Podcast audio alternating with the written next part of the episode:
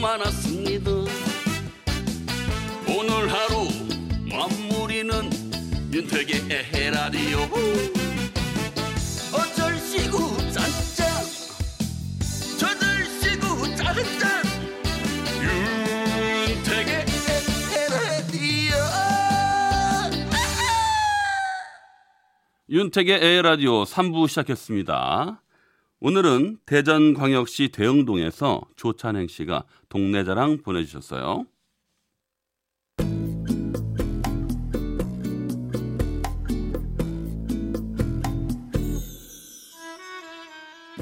남편이 퇴직한 지 십 개월째.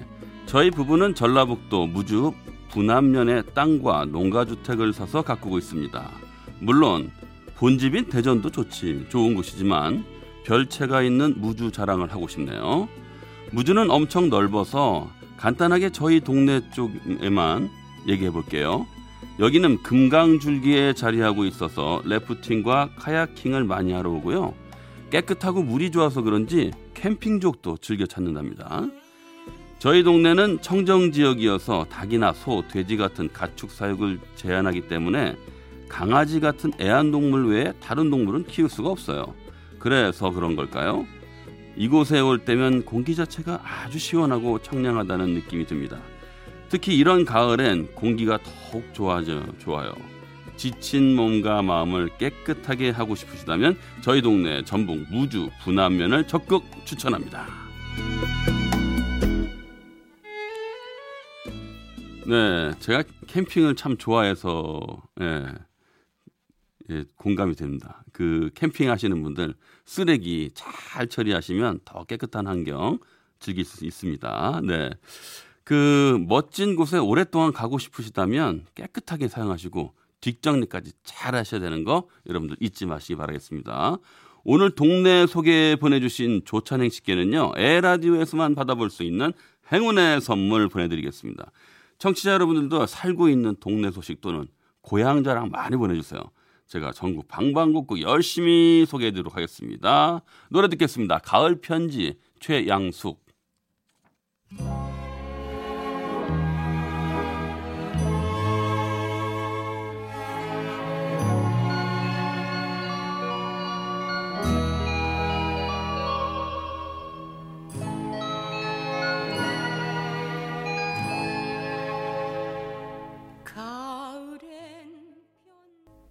윤택의 라디오 삼, 사 부는 환인제약, 춘천 롯데캐슬 위너클래스, 국민연료, 썬연료, 드림포스 디엔씨, 농협경제지주 경북본부, 동서식품, 셀린턴, 동탄호수공원 라크몽, 대강 로제비앙과 명륜 진사갈비와 함께합니다. 오늘도 여러분이 보내주신 사연 중에서 첫사랑 사연 소개해드리는 시간이죠. 누구에게나 첫사랑은 있다. 그러나 첫사랑과 결혼할 확률은 글쎄요. 그게 좋은 걸까요? 나쁜 걸까요? 신우식 씨. 음, 희박하긴 하지만 결혼하면 되게 오래 사는 것 같더라고요. 행복하게. 네, 네. 네. 그래서 오히려 물어봤을 때 첫사랑이랑 결혼했다는 친구들도 있거든요. 근데 되게 오랫동안 행복하고 아이들하고도 잘 살더라고요. 다행이고 좋은 거죠. 네. 네. 그러니까 아마 희박한 만큼 되게 오랫동안 행복한 것 같아요. 근데 그 첫사랑과 결혼해서 오래되신 분들은 음. 또 그런 반대로 또 그런 얘기를 하더라고요. 아니, 첫사랑 결혼해서 다른 사람 만나볼 기회가 없었다고. 없긴 없지만 아니 살면서 얼마나 많은 연애를 해보겠어요. 물론 그렇죠. 연애가 쉬운 네. 분들도 계시겠지만 또 연애를 또 쉽지 않게 생각하는 분들도 상당히 많거든요. 아, 그럼요. 그래서 사실 그래서 처음 자기가 마음을 열었던 첫사랑이나 그런 사랑에 대해서 좀 애틋하고 기억이 좀 더 많이 남는 것 같아요. 그렇죠. 첫사랑이 음. 왜 그러겠어요. 이루어지지 않았기 때문에 그런 거지. 음, 그렇기도 하고 그때가 가장 젊었기 때문인 것 같아요. 음. 첫사랑은 미숙할 때. 아, 그러니까 뭐 처음이니까. 그렇죠. 어, 완벽한 사랑이 아니니까. 음. 그래서 그 젊은 시절을 그리워하는 것 같다는 생각도 좀 들거든요. 음, 추억이죠. 아, 이런 얘기하면 그냥 아, 우리도 그냥 왜, 이렇게. 눈물 나요? 음, 좋잖아요. 가을 밤에. 아니, 좋아서 눈물이 난다고요? 예, 네, 막 뭔가 이렇게 음. 좀 이렇게 추억여행에 갈 수 있으니까. 뭉클한 거. 뭉클하고. 오. 아, 그때 잘했었으면 내가 인생이 달라졌을까? 음. 뭐 이런 또 상상도 하게 되고 음. 그러니까 그런 맛들이 사실은 살면서 음. 연륜해서 또 쌓이는 거 아닌가라는 생각이 들어요. 신우식 씨는 스타일리스트잖아요. 네네. 그죠? 네. 그러니까 의류 브랜드를 하나 음. 중년에 맞는 브랜드를 하나네요. 이름은 어. 뭉클해요. 뭉클해요. 괜찮죠. 에뜻 뭐 자매품 에띠테어도 있어요. 뭐 이런 거 할까요? 괜찮네. 뭉클. 자, 뭉클. 오늘은 어떤 사랑 얘기가 도착했는지 궁금한데요. 네. 나의 첫사랑 이야기 사연으로 한번 가볼까요? 네, 오늘은 세종특별자치시에서 네. 이정숙 씨가 보내주신 사연입니다.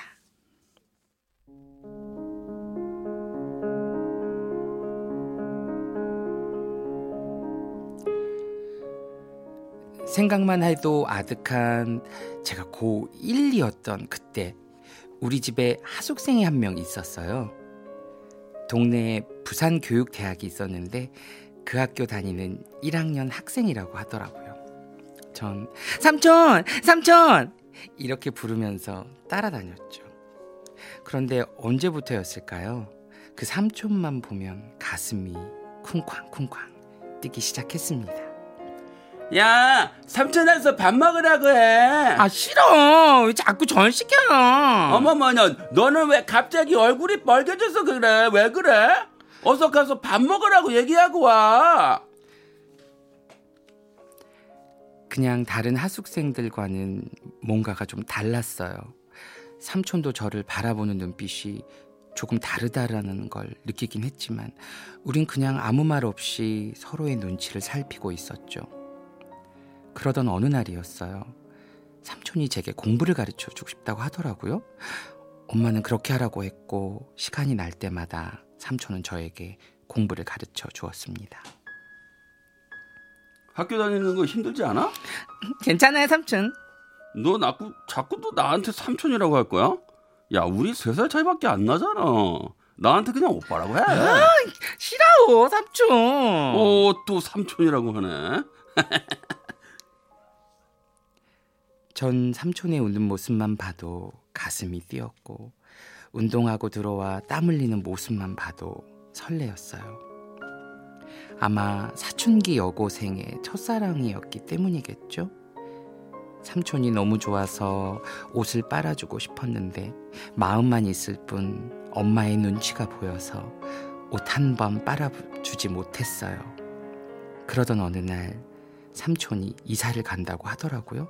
전 너무 속상했습니다. 어, 삼촌 정말 이사가? 그렇게 됐네. 이사 가도 자주 보러 올 거죠? 어휴, 그럴게. 정말 정말 꼭 보러 와야 돼요. 삼촌이 이사를 간 후 며칠 동안 삼촌의 소식만 기다렸어요. 하지만 삼촌에게는 아무런 연락이 없었습니다. 전 너무 속상한 마음에 편지를 보냈죠. 삼촌, 이사 간 곳은 어때요? 삼촌이 없으니까 집이 텅텅 빈 것 같고 허전하기만 하네요. 삼촌은 제 생각했어요? 궁금해요. 소식 주세요.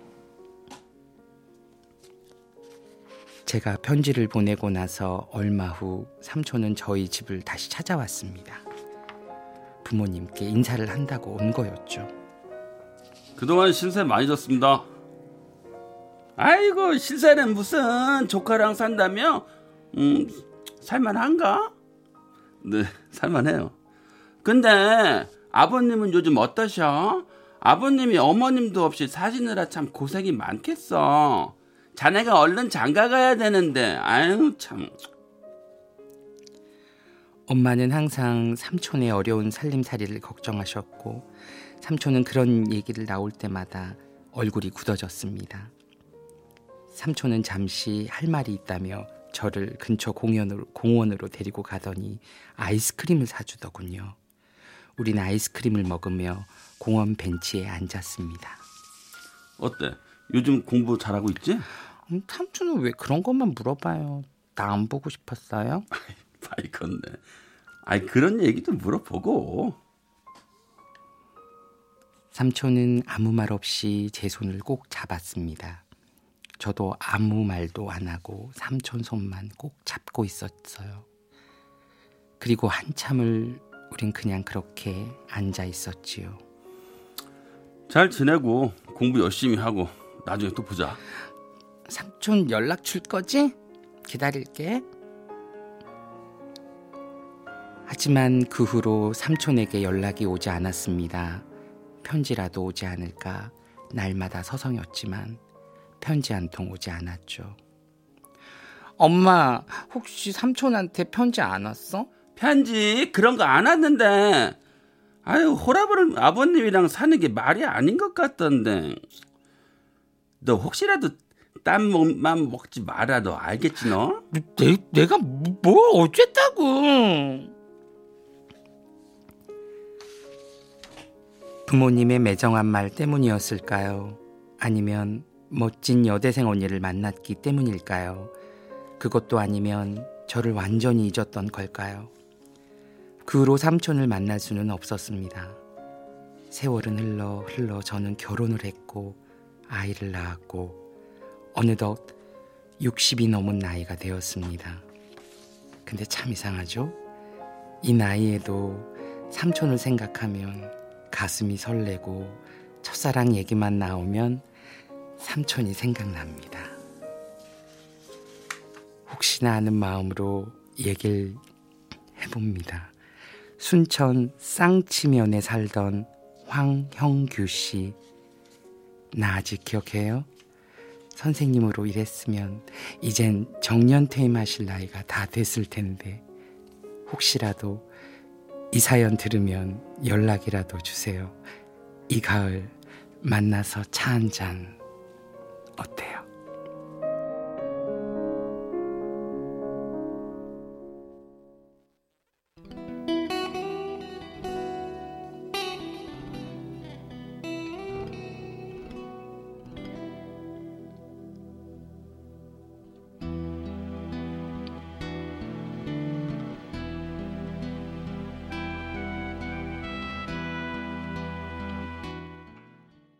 김태형의 혼자만의 사랑 들었습니다. 네, 하나구 공하나님 사연도 노래도 너무 좋네요. 저도 첫사랑 보고 싶어졌어요. 아, 아 그러네요. 진짜, 하, 이 노래까지 그냥. 음, 아. 또 전은화님은 네. 빛바랜 흑백 사진을 흔들 의자에 앉아 한 장 한 장 넘기며 추억을 곱씹어보는 그런 느낌이었다고 아. 문자 주셨네요. 야, 이거 진짜 좀 그 상상을 하게 되는데. 네. 여기다 좀 양념을 좀 넣어볼까요? 어떤 식으로요? 석양이 지고 있는. 어. 저 산으로 가을에 흔들리지 단풍이 않는. 다 젖고 네. 어, 얇은 담요 한 장을 음. 무릎에 딱 얹은 채 석양이 탁 지고 낙엽이 막 탁 옆에서 막 뿌려주고 에? 뿌려주고 꼭 뿌려야 돼. 네. 그러면서 다 이렇게 넘어가는데 이 추억의 에? 흑백 사진을 탁 보는 느낌. 야. 근데 이제 갑자기 사진이네요, 진짜. 그러면서 음. 갑자기 비가 쏟아져. 와, 쏟아지는데 위가 양철 지붕이야. 소리. 어. 그러는데 저 뒤에서 어. 옛사랑을 추억을 생각하고 있는데 부인이 이 남자예요. 부인이 딱 여보 김치전 드세요. 딱. 와. 그러면서 아 책장을 탁 덮으면서 음. 빨리 아내한테 가는 어. 거죠.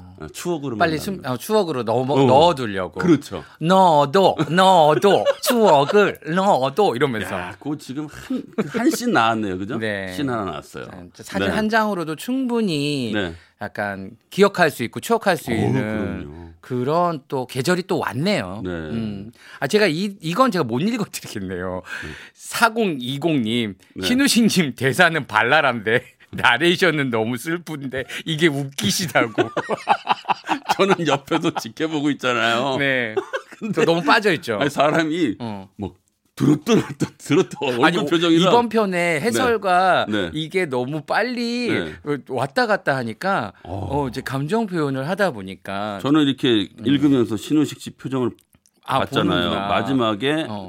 우리 신우식 씨가요. 어. 거의 그분으로 빙의가 됐어요. 약간 좀 네. 놨어요, 제가. 네, 빙의가 되면서 음. 아니, 울먹울먹하는 거예요. 아니, 제가 그 나이와 상관없이 그때 네. 진짜 아무것도 이루어지지 않았던 그 모습으로 가게 되더라고요. 어. 그래서 자, 진짜 차 한 잔. 그래요?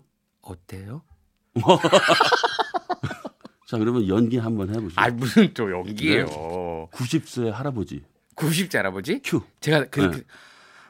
아니, 구십 나이가 그렇게 먹었어. 어, 이제 아유, 아, 이거 아쉽다. 왜냐면 부족해요? 우리 아니 청취자분들이 음. 얼굴 표정을 봤어야 되는데 저만 보고 있었어. 아니 구십 대가 구십 세가 아니라 거의 백 세 정도 나왔어요. 표정이. 지금 얘기가 네. 산으로 간다고 아, 황준기 예. 님이 문자 네네네. 보내주셨어요. 네.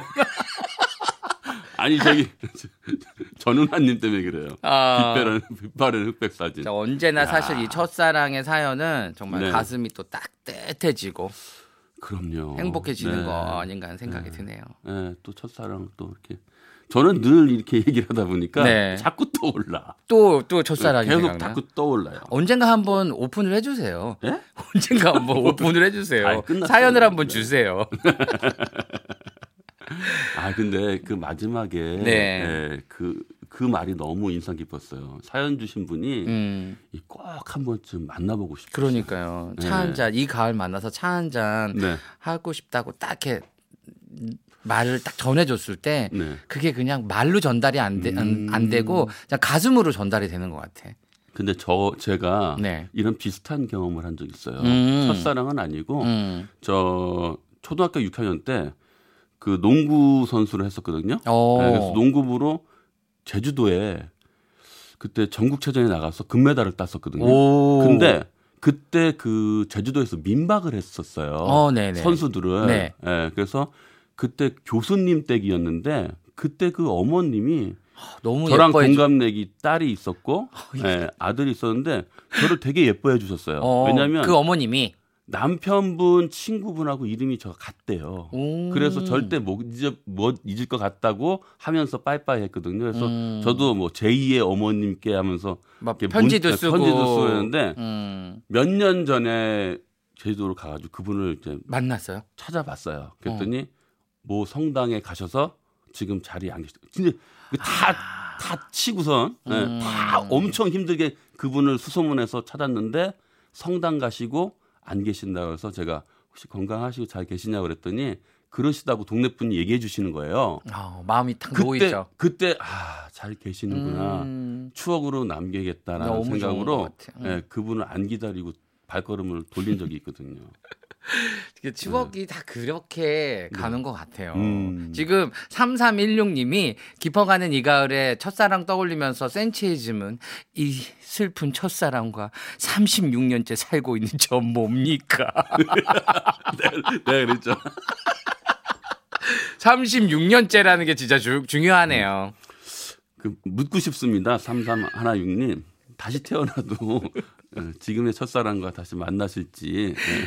여성, 여성분들은 대부분 아니라고 그렇죠. 얘기하신다 하더라고요. 그렇죠. 남성분들은 또 네, 꼭 한다고 얘기하죠. 네. 다시 태어나면 내가 당신을 꼭 만날 거야. 됐어. 아, 재진 게 많으니까 다 갚으셔야죠. 네, 네 고맙습니다. 네네. 여러분들 네, 많은 얘기 공감해 주셔서 고맙고요. 아, 오늘도 수고하신 우리 스타일리스트 신은식 씨 고맙습니다. 네, 안녕히 계세요. 네, 저희는 광고 듣겠습니다.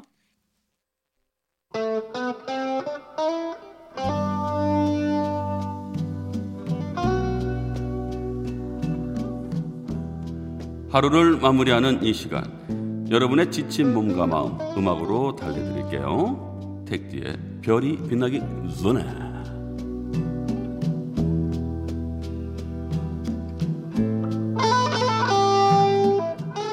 날씨가 제법 쌀쌀해진 화요일 저녁이네요. 이런 날에는 따뜻한 차 한잔 앞에 두고 택디가 준비한 좋은 음악 들으시면서 기분이 한결 편안하고 좋아지실 겁니다. 아, 신청곡도 받고 있는 거 아시죠? 그러면 택디의 별이 빛나기 전에 오늘 준비한 첫 곡을 소개해 드리겠습니다. 이은영 님이 신청을 해주셨어요. 벌써 취업한 지 십 년이 되어갑니다. 처음 취업해서 신입사원 장기자랑할 때 동기들과 함께 이 춤을 연습했던 기억이 나네요 하면서 원더걸스의 텔미 신청해 주셨는데요. 이때가 한참 유씨씨 열풍이 불던 때였어요. 덕분에 텔미 춤을 추는 영상을 올리는 것도 인기여서 많은 사람들이 이 춤을 따라 췄던 기억이 나는데요. 컨셉도 복고여서 젊은 세대뿐만 아니라 중장년층까지도 사랑했던 이 노래 함께 들어보겠습니다. 원더걸스 텔미.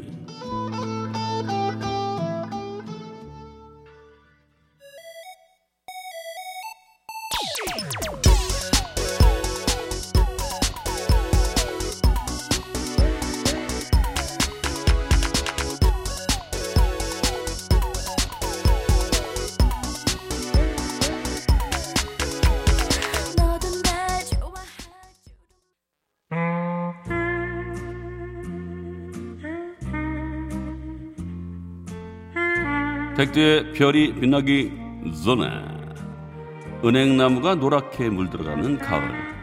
요즘 같은 날엔 맑은 하늘과 햇볕을 쬐다보면 기분이 좋아지는 것 같아요. 그러다 문득 외로워지기도 하고요. 이럴 땐 신나는 댄스곡을 듣는 게 좋겠죠. 이번에 준비한 곡은 댄스곡이지만 자세히 들어보면 슬픈 이별 노래입니다. 여러분의 이별하는 날은 어땠나요? 누군가 말했죠. 이별하는 날은 비가 오는 거라고. 알리에프가 부릅니다. 이별 공식.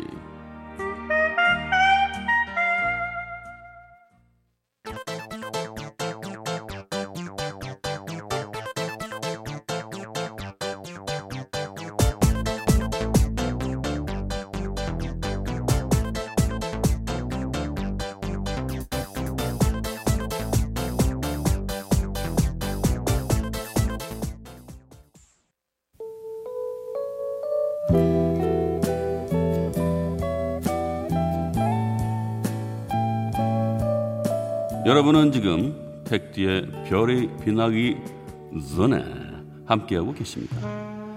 또 한 통의 쪽지가 도착했네요. 유미경님이 택디 힘들었던 사회초년생 시절 퇴근 후에 친구들과 모여 경양식집에 가서 저녁을 먹으며 듣던 노래가 생각나네요. 그때 그 시간이 얼마나 행복했었는지 중년이 된 지금도 친구들과 만나면 가끔 그때 이야기를 한답니다. 라면서 배인숙의 누구라도 그러하듯이 신청해 주셨습니다. 배인숙은 언니 배인순과 자매 듀엣인 펄 시스터즈의 동생이죠. 이 노래는 프랑스 샹송을 번안한 곡으로 수많은 가수들이 리메이크한 곡이기도 합니다. 들어보겠습니다. 배인숙 누구라도 그러하듯이.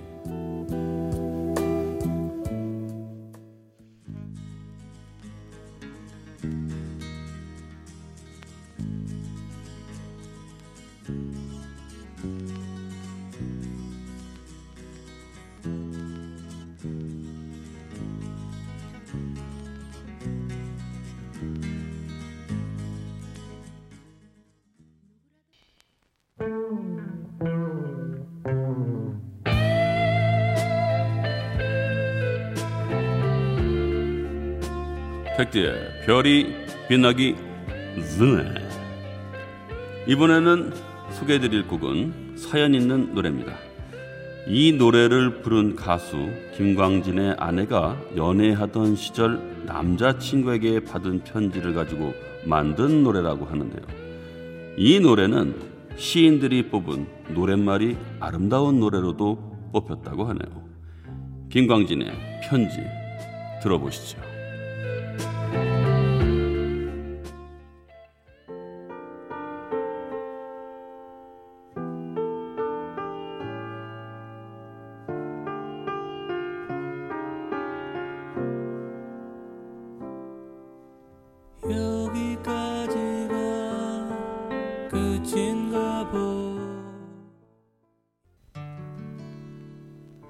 택디의 별이 빛나기 전에는 여기까지고요. 벌써 윤택의 에헤라디오 마칠 시간이네요. 오늘도 함께해 주셔서 감사하고요.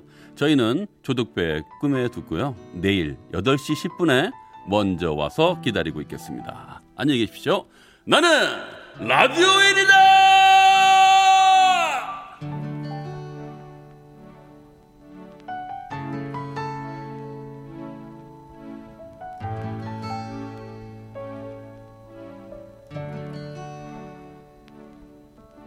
꿈에